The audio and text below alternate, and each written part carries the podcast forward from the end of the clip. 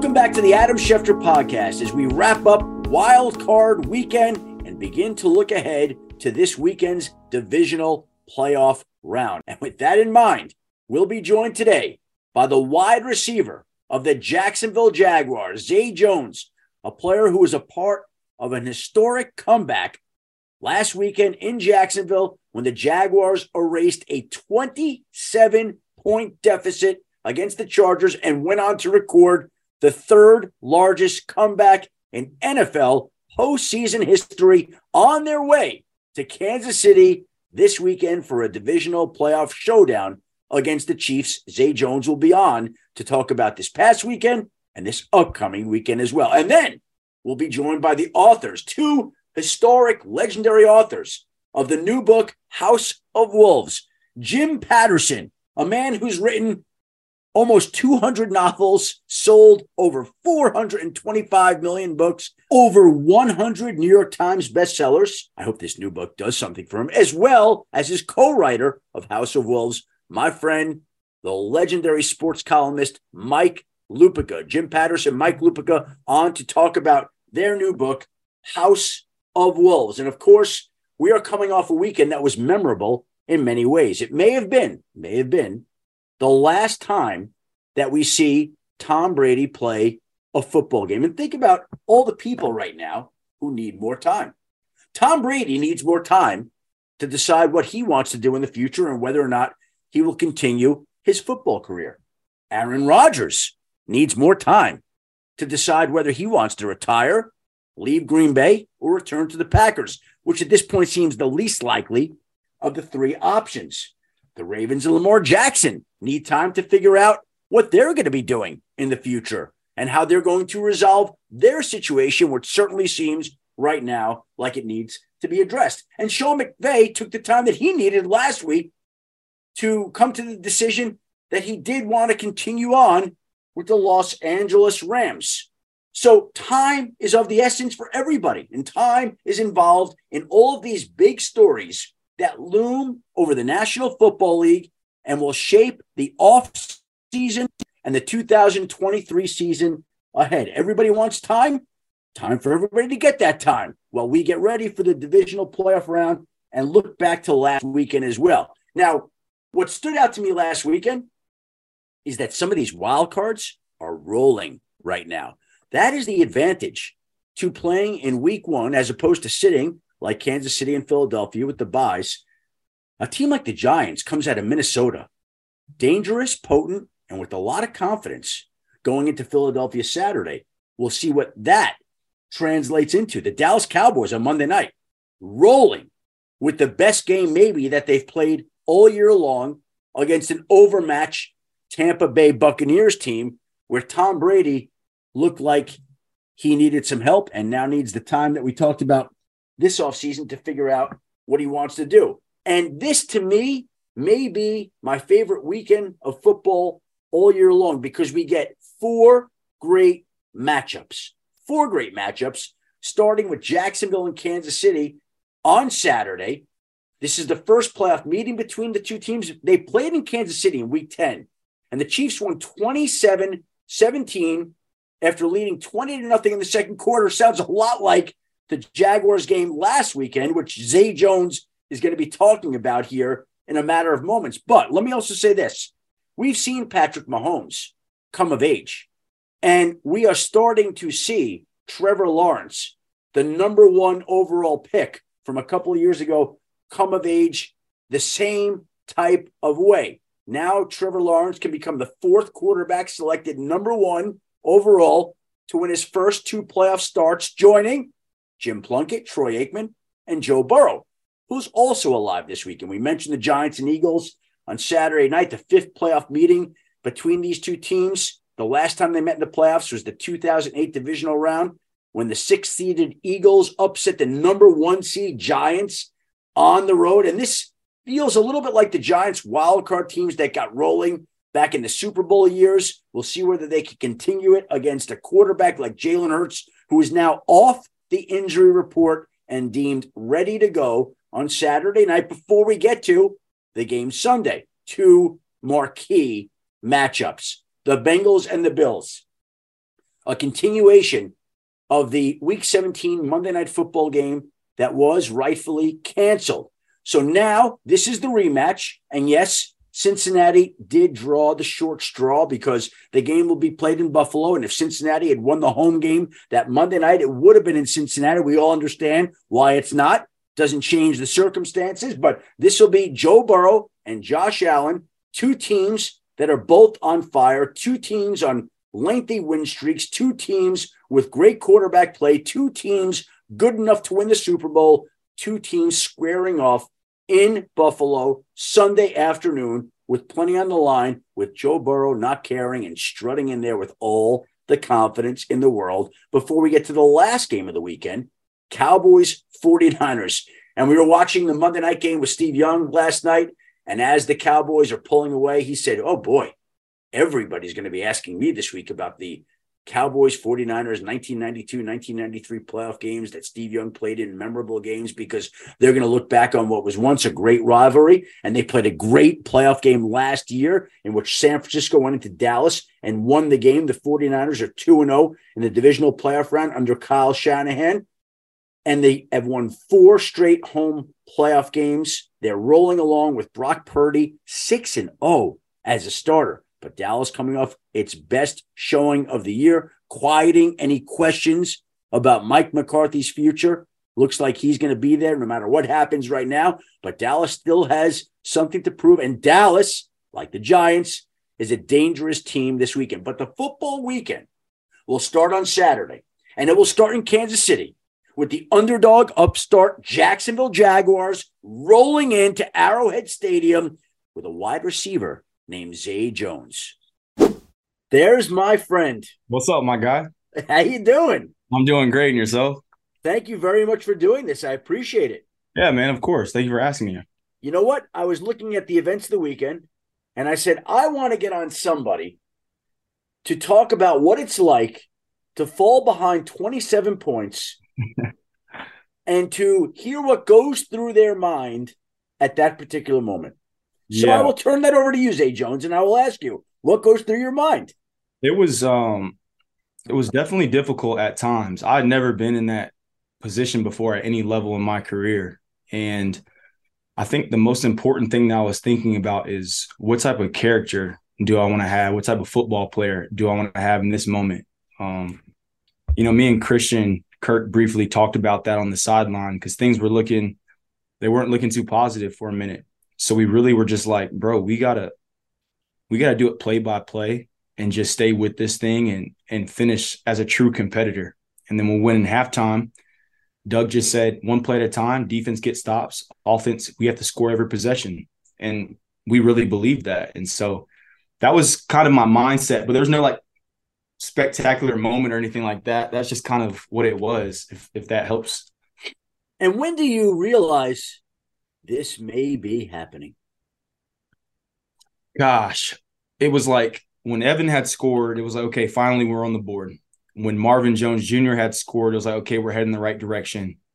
And I think when I had gotten in position to score, it was like, okay, like we're we're in this thing. And so everyone had their hand in it. And it just it piece by piece. And and ultimately, you know, with with Trevor leading us and being as composed as he was and and the whole team believing in each other. It was it was a beautiful ending to what looked like a disaster in the beginning for us. And when you say it's a beautiful ending, Zay, when you mount a 27 point comeback and it's the third biggest comeback in NFL postseason history, third biggest. Yeah. What will you remember about that game specifically? Because there has to be a moment, a celebration. Yeah the guys in, the guys in the locker room, the the feeling that we had, the excitement from the fans, the roar of the crowd, um, just the celebration amongst each other. Um, we do have the wherewithal that that's not the end goal. I think we can all recognize that, but you had to honor that moment for what we had just just did because our season's over if if we don't if we don't get that done. I mean, our special teams unit coming in and, and completing it um, you know, Riley, snap, hold, kick, just everyone feeling as though like looking at each other like this is a brotherhood. This is this is family. This is what we've worked so hard for. So I'm going to remember that feeling that we had amongst each other uh, more than anything. There are certain games that I remember covering. I remember a Denver Bronco playoff game in 1992, divisional playoff game. They were hosting Houston, and they fell behind by two, three touchdowns. John Elway's playing quarterback. They were behind the entire game, just like you were. You didn't lead for an any one second of that game until the Until- final score Until the end, yeah. until the end. And Yeah. so in this particular game, I remember watching this game, and Denver was behind by two, three touchdowns the entire time. And John Elway managed to rally them to, I think it was two touchdowns in the final two minutes when they hadn't scored a touchdown all game. And similar kind of thing, they hadn't led all game, Yeah. won the game, and you just can't believe that they found a way. And in that game, there were so many things that the Houston Oilers had to do wrong for the Broncos to come back. There are a string of things, Yeah. just like there were with the Chargers. And I think people don't realize that.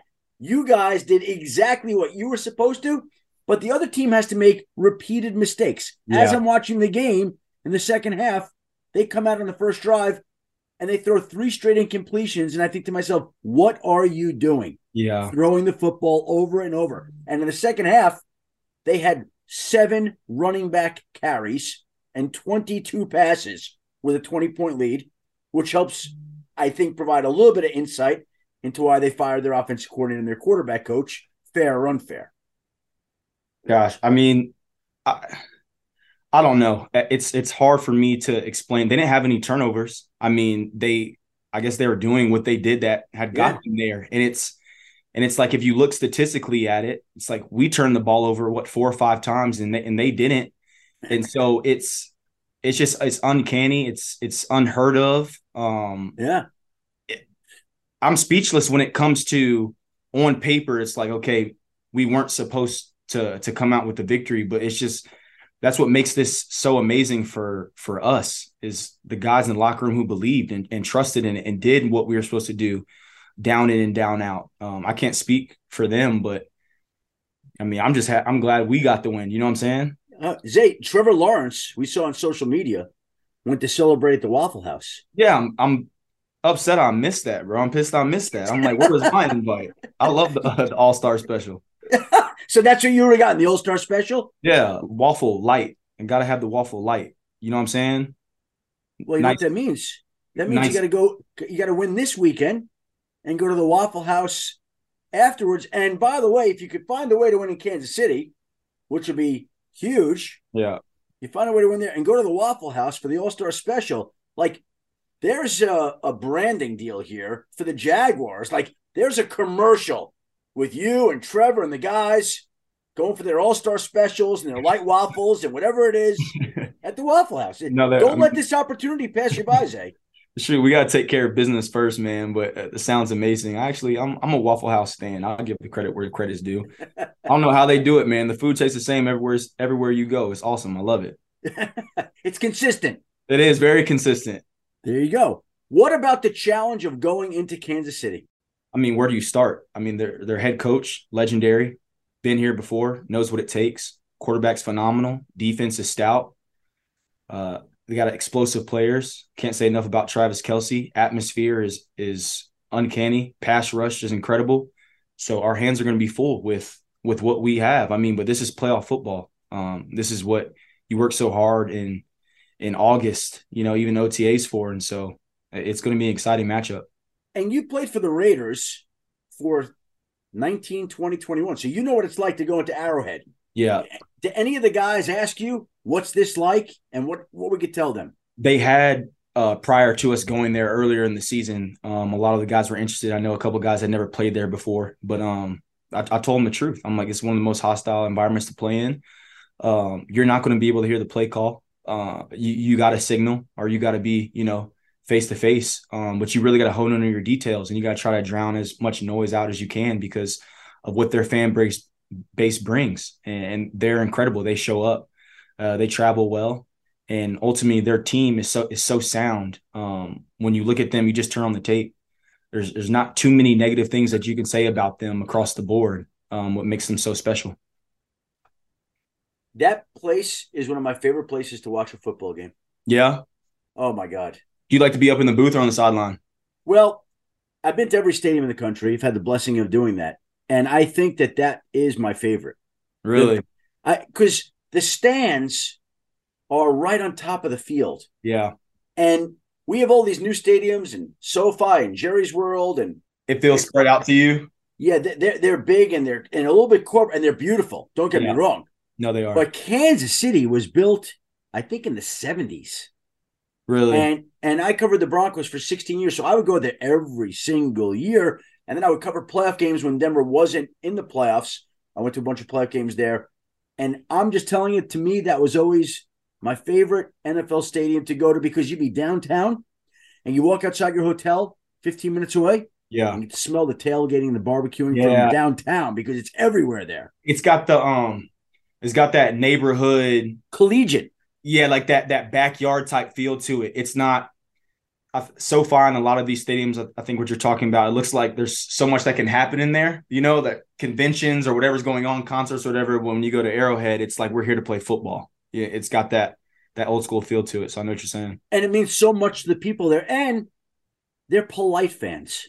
Yeah. Which is not always the case in some other places. At least they seem to me to be polite fans. I mean, I have gotten far worse from other teams than I have from Kansas City. So I'll just keep it at that. Well, so to my point, do you ever remember any negative encounters in Kansas City? Uh no. Not with the fans, at least. Um, everyone's pretty cordial there. By the way, and, and you played for the Raiders for three years. I did. Right? And so if they hate any team, that would be a team that they would hate. And let me tell you this: the Raiders fans, they're loyal to they're loyal to their their guys. There's those Raider fans. That's a crazy fan base too, though. When you talk about fan bases across the league, Bill's got a crazy fan base too. Fan base here is picking up, man. Jacks, we're strong. We're heavy. What's it like?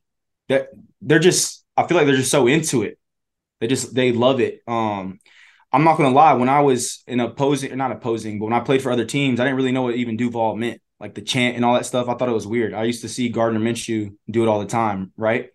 And when they asked me when I first got here, they're like, "Zay, would you like to do the Duval?" And I was like a little shy. I was like, uh, "I just got here. I don't really want to start screaming Duval. I don't really know." But I'll tell you what. After we had won that game, and you had that feeling you saw the crowd and you saw what it meant and after you had been there so long i'm like yeah i'm going to be the first one screaming duval so it's like it's something that's really grown on me and something that i understand i think you have to be here to understand it you know from the outside perspective you might think it's like it's the weirdest stupidest chant or whatever but when you when you're here when you're a part of it it, it grows on you and what and I, I think I understand it. It's just Duval County, right? Like that's yeah. the significance of it, correct? Yeah. Yeah. But people from the outside might not necessarily realize that. And are you now doing it? Yeah, of course. After every win. We yeah, we do it. Doug leads it. One, two, three, give us a Duval, and we all yell it. It's fun, man. It's just like it's just our thing. Um, it's been so special to to play here and just the way that not just me, but there's so many new guys this year. The way the city's embraced us, where this team has embraced us, and this coaching staff has really uh, came together. Um, and this this big melting pot. It's it's been it's been really beautiful just to be a part of and i'm honored to to be in a place like this and to call it home but how has the reality of being there matched up to the expectations that you had of jacksonville coming in zay i think it's i think it's exceeded um my expectations because um you know coming from a city like las vegas there, it's it's all this extravagant pieces to it. And there's all these things right going on. And when you come here it's not that it's bad it's just different. It's more tranquil it's more peaceful. You got the beach you got polite mm. people. It's it's still the south. There's kind of like this this humbleness feel to it. And as far as the team it was hard to put all the pieces together as far as like okay this is a lot of guys i've never played with before um, that i've talked to uh, don't know much about um, the coaching staff but i've had you know players tell me about how doug is who he is as a man as, a person his scheme um, you know, Nelson Agholor, Jordan Matthews, Nick Foles are a couple guys that I had talked to. And then, you know, how would they implement me into it and what's it going to look like? And so I would be lying if I said, okay, I knew it was going to happen all like this, but I had a feeling, okay, this is something special that I want to be a part of. You know, getting Christian Kirk, Evan Engram, and all these guys coming in and just seeing the way that Doug has managed everything and, and really put us in positions to make plays has been has been nothing short of incredible. I respect him a lot as a man and as a as a football coach, you know, taking his year off and doing what he needed to do off the field and coming back. Um, I, I'm really proud of the job he's done. What has been the single biggest surprise about your new home and new employer when you look at it? Um, the biggest surprise, I didn't know how funny Trent Baalke was. I think he's hilarious. He's our GM. I think he's one of the funniest guys. He'll probably, when he sees this, he'll know. But I don't like to tell him he's funny. Um, I, I like just the the conversations that we have. Me, Trent, and all the coaches. They really, they embrace their role as like authoritative figures and, and telling us, but like they're so down to earth and th- we can have conversations. I think that was one of the the biggest surprises yeah. to me is is how cordial and how great the communication can be amongst all of us. Um, I think this for me as I've gotten older in my career, I've realized that communication and how it how it can be. No disrespect or shade to other organizations that I've been at. I think just as my maturity has gotten uh, has grown, and I, am talking to these coaches, I'm seeing things the same way. They're they're we're speaking the same language that's been really really unique to me because it's my first time having you know leadership top down bigger role more input as to what we're doing. How do i like things? How to so i think that's kind of been the i guess not surprise but i think you know what i'm trying to say. A little eye-opening. Yeah a little eye-opening for me. Different than what you expected. Yeah i mean it's it's been it's been great. Um i think you know former teams, I was kind of trying to find my way, working my way in and and doing the best I could. And now here it's like it's really embraced me. It's been eye opening. I think is more the term that I'm I'm looking for. Well, your other former team was the Buffalo Bills. You played there 2017 to 19. Yeah, uh, I played Buffalo. I started there as a rookie. Yeah. What What do you think it would mean to that city if Buffalo were able to win a Super Bowl?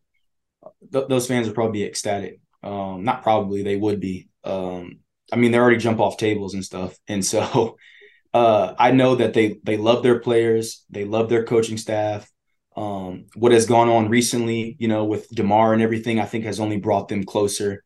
And I know uh, Sean up there, all those guys up there, Josh Allen, um, it would mean the world for them. Um, you know, there's always a possibility to to see them later down the road, but we got to take care of business first. So it's just fun, man. I'm super blessed, Adam, to be in this position, have this experience over these years of playing for different different teams and different fan bases, and to be here in this, this moment, I'm just on. I'm humbled to come this far playing against the Chiefs. It's it's a, it's it's a fun time in my life. Well, you know what? Zay you've worked hard, and yeah. you've earned what has come your way, and you've developed into a big time receiver, and it's taken a little bit of time for you to achieve some of the recognition and prominence and riches that come with the position that you have. But when you carry yourself the way you do and work as hard as you do, you deserve everything you get.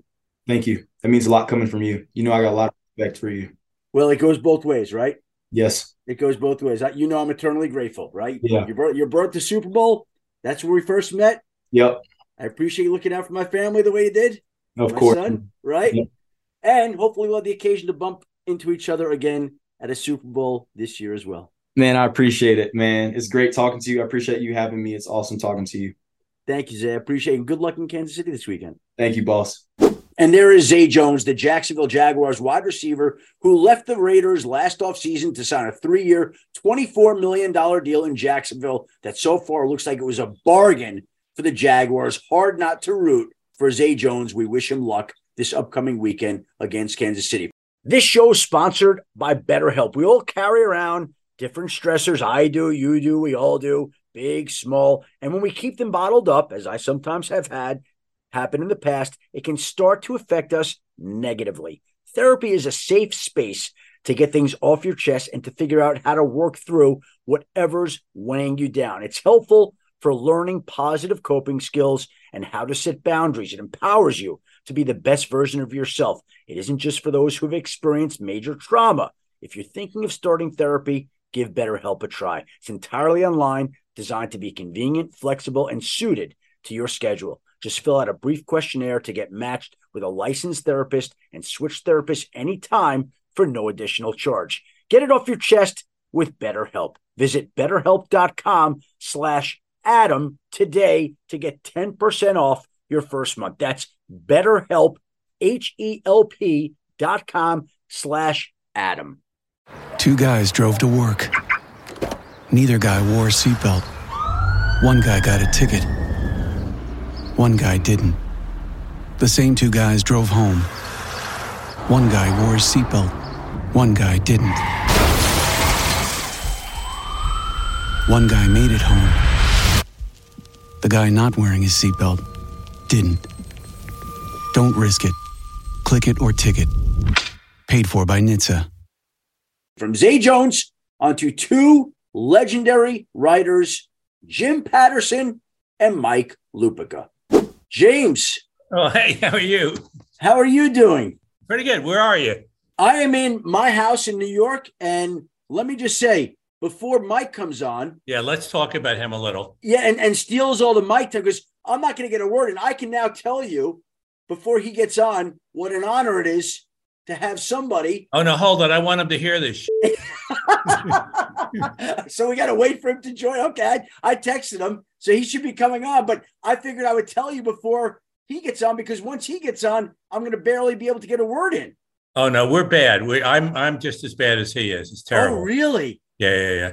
I want to bang at a couple of your cohorts, by the way. Stephen A. for putting out his book this week and being afraid to go. You know, we'll do that and maybe go at Kornheiser and uh, and and Wilbon too. What, what, you got a problem with those guys? Yeah, they won't put us on the show. They're afraid. They're afraid to have like two, four aging writers. You know, and I watch that show every night. See, I don't understand how somebody would have time to write 179 novels and still have time for oh, sports. Oh, yeah, that's I don't know where they get that number from. I think it had to. Okay, do, what's the number? You know what it is? I did these book shots, the novellas, and I think that's where they got that goofy number. And I keep telling them to relax a little, but you know, because it sounds absurd. It is absurd, but you know, it's not as it's not that bad. What would you estimate the number to be closer to, James? A lot. Too many. Too many. Oh, hi, Mike. I told I told him we're going after Kornheiser and Wilbon and uh, and and Stephen A. You know, Stephen A. I, you know, we'll get into it, or we might. No, no, Jim. Don't, Let's we, see we where don't it have goes. To, we don't have to wait. Go right ahead. The floor is yours. Well, no, I I'm just you know you know all these ESPN guys and Mike does as well. You know the thing with with Kornheiser and and Wilbon, I watch that show every night, and I have for decades. I wanted to get on the show, but apparently they don't want aging four aging writers on the screen at the same time. Maybe the producer, I don't know. And then Stephen A. Listen, I, I'm a big fan, but he puts out a book this week. He was afraid to go up against us. You know, really, there was a challenge. It was right out there. And the thing of it is, the way he talks. Yep. You know, I'm surprised the book isn't like 2,000 pages. It's like 288 pages. That would be like two days for him to dictate, I think. What do you think, Mike? I don't know. I could be wrong on Well, here's the thing. Here's the thing about Tony and Mike. Adam, who's my friend, he he's at least loyal to me. Okay. Adam is not under the impression that he put himself on the sports report. Okay. but Wilbon and and Kornheiser and Co- Tony, I've known for about six thousand years. So uh, way. No, back it's okay. It's Adam- okay. Yeah, but listen, I I listen to those guys like almost every night. I listen. I you know it's ridiculous. So, how, how did the collaboration between the two of you begin? We've got a prolific writer, one of the all-time great American writers. Prolific and we- is not my got one- favorite adjective. Uh, what what is it, Jim? What is it? Um, Sexy. sex. Yeah, sexy's good. We've got one of the all-time sexy, prolific writers, and we've got one of the all-time great sports columnists in American history coming Wow. together to join who, who, forces. who, I, who are you talking about? Will Wilbon, No, no, no. Wilbon, Adam, Kornheiser, don't, yeah. don't, no, don't. All pay right, any okay, attention. all right. Okay. So, and so how did this happen, Mike? Well, I'm not proud to tell you, Adam. We met in a bar, and and and and you know, I and then he, he introduced himself, and I said to myself, you know, Mike, here's somebody who could use a little boost. You know, he's, he- Yeah. how it's time for you to give back, Mike. Okay, and no, we we just hit it off. And he made me audition and grovel. I had to grovel. But did, did you really meet in a bar, the two of you? Yeah, Yeah. we're going with that. Where? Near where Jim lives, near where Jim lives in in uh, Westchester. Okay, so you met a bar randomly.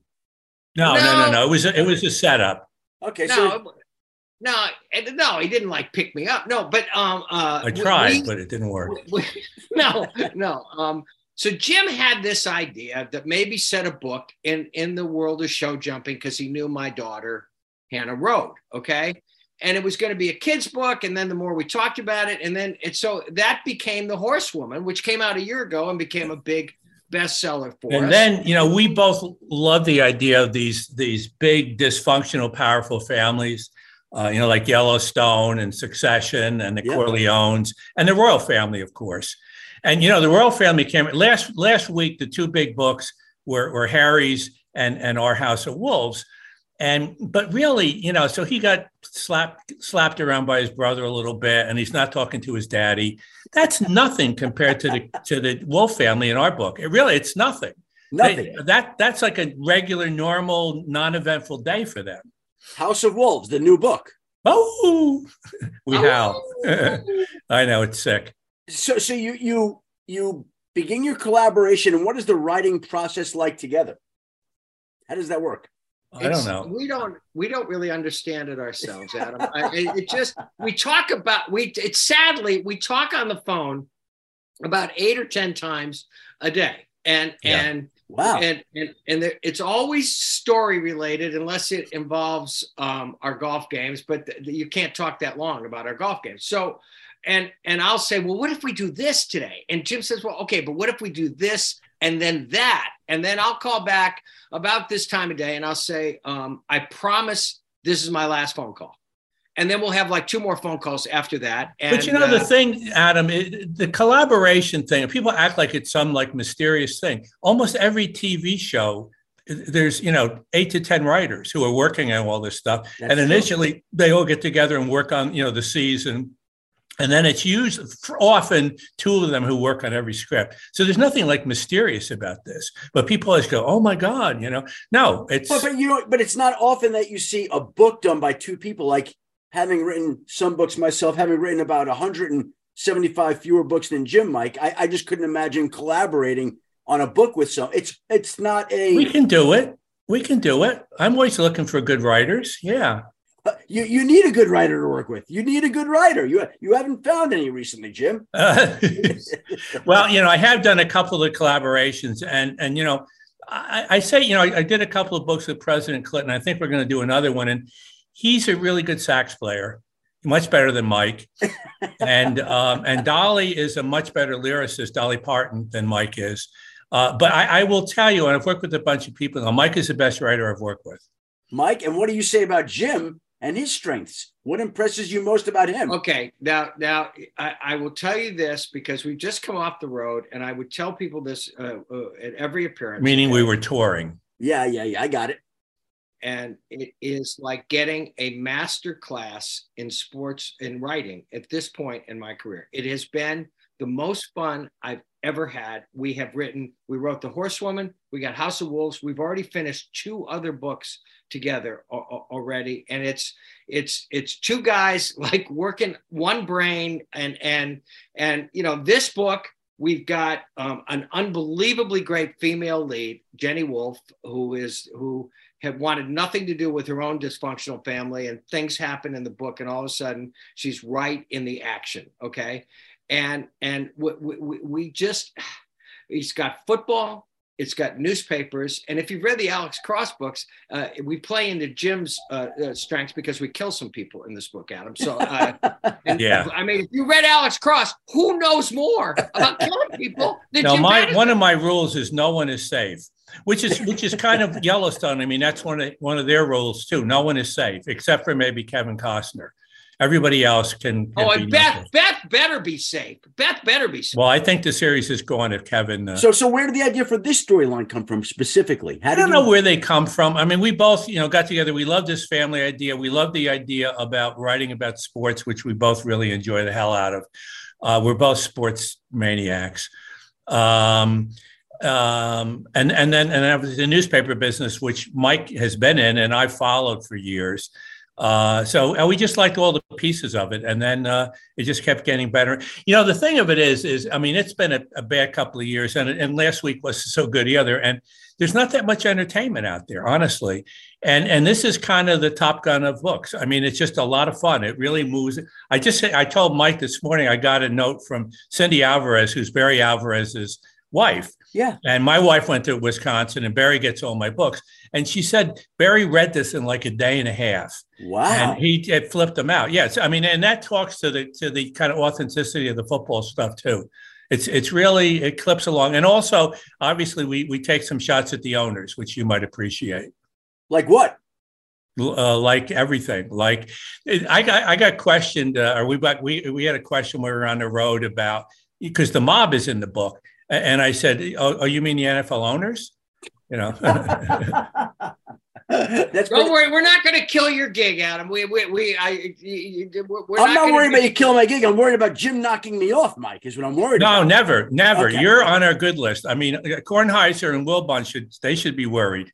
They should be watching their backs and Stephen A. Absolutely. And I know we know that uh, Kornheiser's up in his attic, so we know how to get to him. That's so simple. We know when he's there. It's perfect. It's, it's like a child's play. And, and Adam, the great thing about this book is it, it, there is a lot of good football stuff in it. And I have to tell you something. It was when young Mr. Hamlin went down that night, I called Jim right away. We have a scene that is so eerily similar to that Yeah. in our book. Wow. It, it, I, I said, Jim, are you, are you, the ambulance on the field, the game being suspended, our guy dies of a drug overdose. It's not a big spoiler alert. He's not a big character.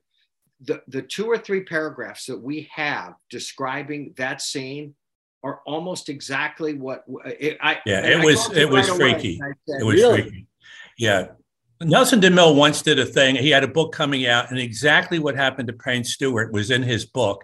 And the book was coming out like in two weeks uh, after Payne Stewart died on that plane. It was exactly the same thing, and it, it just freaked him and the publisher out. So how does it make you feel when you see a real life scene unfolding like the one with Damar Hamlin? Probably like the way it makes everybody feel. I mean, it's really, you know, uh, uh, to see something live like that. And also, it's so unexpected in that environment. And, and Mike and I were talking, you know, that guy was so lucky. If it had happened anywhere, if it had happened in a hospital, he probably would be dead. I wrote a column um, the ne- a few days later in the Daily News, and I said, "Listen, we know all the things the NFL is. We know all the things it can't do, but what it did do that night was save that kid's life. Yeah, it was And great. Those all those drills, you know this better than I do, Adam. All those drills that they run in every stadium, and and I sitting there. Listen, I was there the night uh, th- you know LT broke Theismann's leg. Okay, and that that was one kind of terrible moment, but nothing like this. I and I know everybody thought the same thing. I said, I, I, I if somebody called me, I said, I'm afraid that young man. That live stuff is is, and we both Mike and I uh, talked back to the um, uh, Jack Ruby, and and that Oh. scene that was we we both saw that live on television as kids. Really? Yes, And, and what what and what was that like? I was it was unbelievable. It was like first Kennedy, and it, you know that's unthinkable for a kid, and then and then and then and then to see Ruby get- you know shoot Oswald uh, live, uh, it's like what? It's like it's it's like it was a thriller. It was insane. It was it couldn't happen, but there it was. My father-in-law, who's very well studied and very very well versed, is convinced that this whole thing was set up and that somebody knocked off Ruby that was connected to knocking off Kennedy. Yeah, that makes tell him- sense. you can't tell him otherwise, right? Yeah, yeah, no, that that I, that that certainly makes sense. For Sounds sure. like a Patterson story. Well, Adam. that's what I was. That's what I was saying. Is there anything? no, the that- that- Idaho that- thing is the Idaho thing is a Patterson story.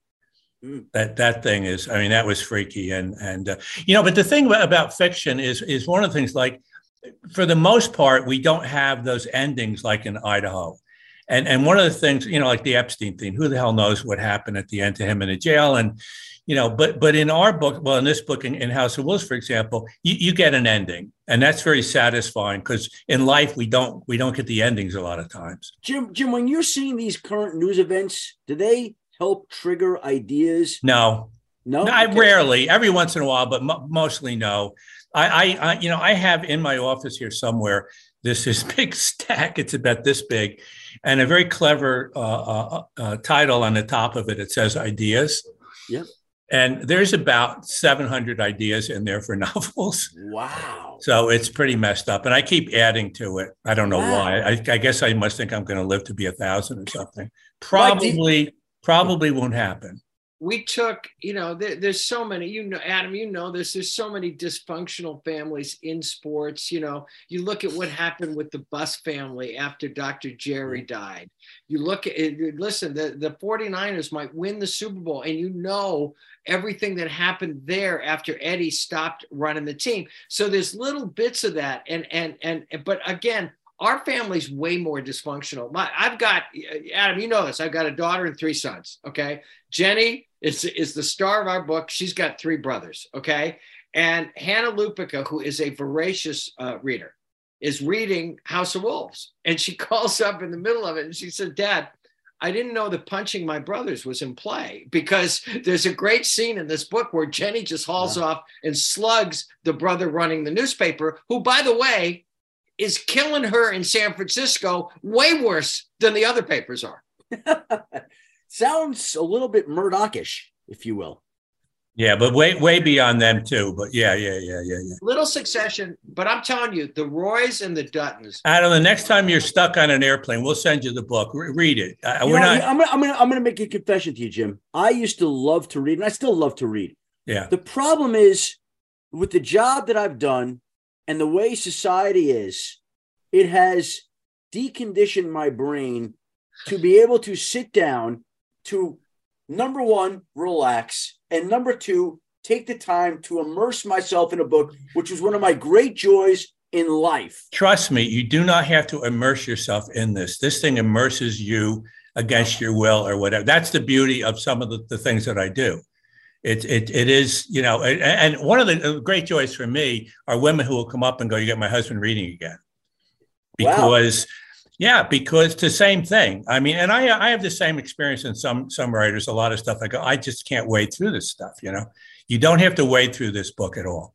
Let me ask you this question, Jim. And, and Mike, we were disputing the number of books that Jim has written. I had it at 179, which he corrected and said he doesn't know where that numbers come from. However many it is, is there one that is your favorite, Jim? Um, I, you know, I love this book. Honestly, uh, Wow. Black Book I like a lot. A couple of the kids' books I think turned out. I mean, some of the characters, Alex Cross, the Women's Murder Club. I'm happy to have created, uh, uh, you know, character. I tell you, the one that we have coming, which is set on Long Island, which I think you have some association with. I don't know. Um, um, uh, Jenny, Jenny, uh, Jane Smith, maybe Jane effing Smith. I don't know uh, uh, TBD.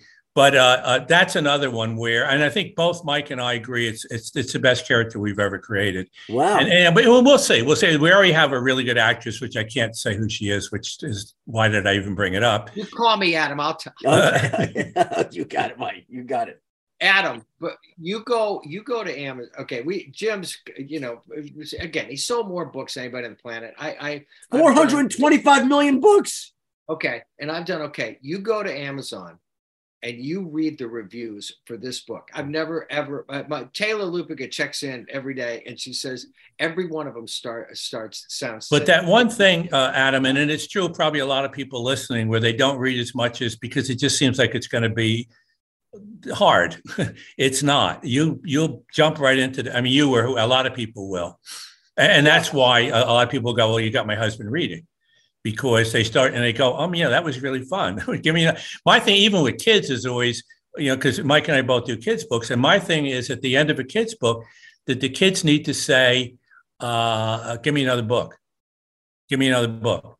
Uh, and, and unfortunately, there are millions of kids in, in the country who have never read one book that they love. And, and Mike and I, both of our, we, we try to write books where the kids are going to go, that was great, give me another book. Just like movies. You know, if, if, if they taught, you know, movies and they did in, in school and they, and they started with Ingmar Bergman movies, we don't go, I don't, I don't like movies. yeah. But we don't, fortunately. And, uh, you know, so we don't do that. The House of Wolves is, it, it, it, it, chugs along really. And, and there are twists and turns about every three sentences. You know, so it's fun. And Mike, how many, do you know how many books you've sold off the top of your head, Mike?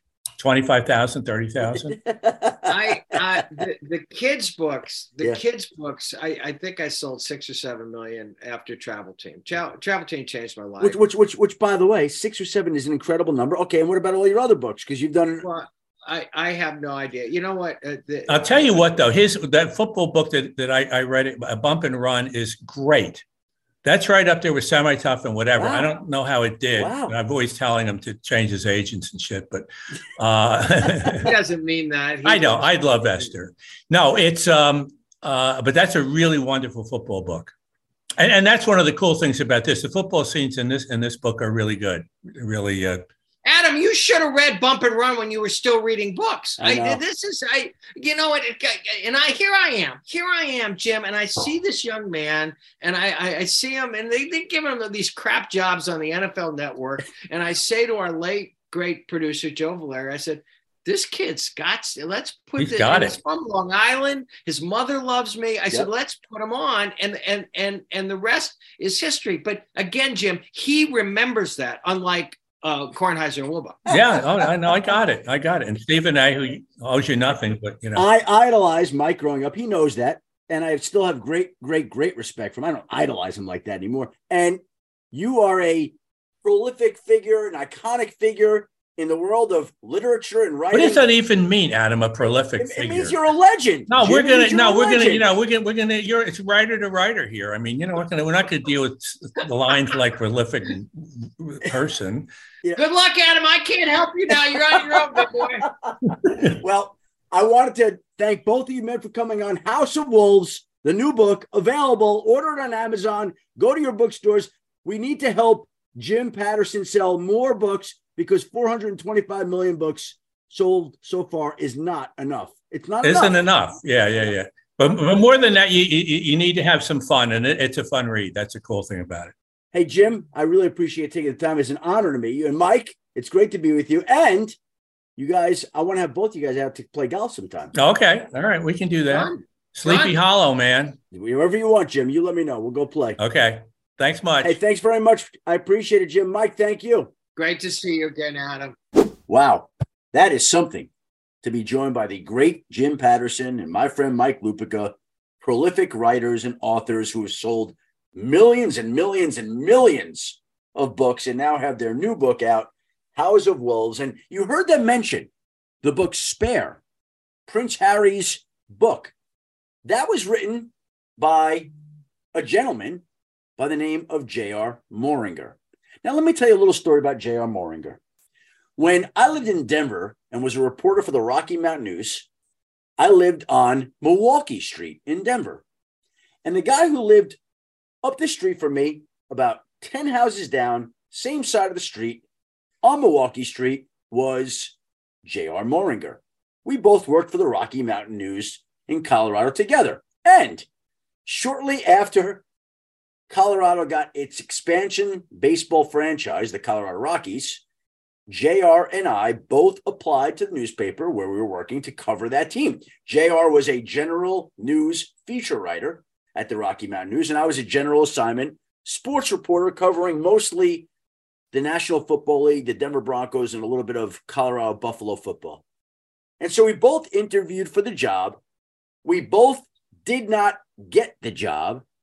And we both were completely dejected at not getting to cover the new baseball team in Colorado. So they rejected JR and he left to go to the Los Angeles Times where he won a Pulitzer Prize before all his other accomplishments. And they rejected me. And I was forced, forced to stick to covering the National Football League when all I wanted to do was cover the local baseball team. Man, there is a lesson there that sometimes things work out the way they should. And the best thing that could happen to you are things you would not expect because there was nothing at that time in my life that I wanted to do more than be a baseball beat writer traveling around the country, 162 games a year. Man, I cannot even imagine that. But the Rocky Mountain News told me no. And the Rocky Mountain News told J.R. Moehringer no. And we both were left to make other career choices and try to make it on our own in other ways. And so eventually, a short time later, J.R. Moehringer took the rejection from the Rocky Mountain News and left to become a feature writer at the Los Angeles Times, where he went on to win a Pulitzer Prize and then went on to go write books with men like Andre Agassi and Phil Knight's book, Shoe Dog, And from Shoe Dog, J.R. Moehringer wrote the best selling book Tender Bar, which got turned into a movie with George Clooney. And George Clooney introduced him to Prince Harry. And he winds up writing Prince Harry's book, Spare. My friend, J.R. Moehringer. Now, when I was writing my book, The Man I Never Met, the first call I made, with no disrespect to the man that I wound up writing the book with, was J.R. Moehringer. But J.R. Moehringer was on to George Clooney and Andre Agassi and Phil Knight and didn't have time for me at that point in time, understandably so. And so he never really responded to my request to have him write my story, which was done with Michael Rosenberg, my co writer and friend. And JR has gone on to become, I think, honestly, uh, the single greatest writer of people's stories because he is an incredible storyteller. And so I pre ordered his book two months ago, three months ago, way in advance. Not because I want to read about Prince Harry. I don't really care that much about Prince Harry, but because I care about the way JR builds and crafts and writes a story. There aren't many people that do it any better than him. And so I shot him a DM last week, congratulated him uh, on his new book, sent me back a message on Twitter that he is uh, really proud of the work that he put in, really excited for people to read it. And that, with all due respect to Jim Patterson and Mike Lupica, is the next book that I'm going to read after the Super Bowl, or at least attempt to read if I can begin to focus for two, three days spare. But then House of Wolves will be right after that. And so there's our literature lesson of the day involving my friend J.R. Moehringer, my friend Mike Lupica, and my new friend, Jim Patterson, a man who's written somewhere around 179 novels, sold about 425 million books, and written only 100 New York Times bestsellers. Oh, well, they better get busy and better hope that this next book accomplishes some things for them that they haven't gotten done. All right.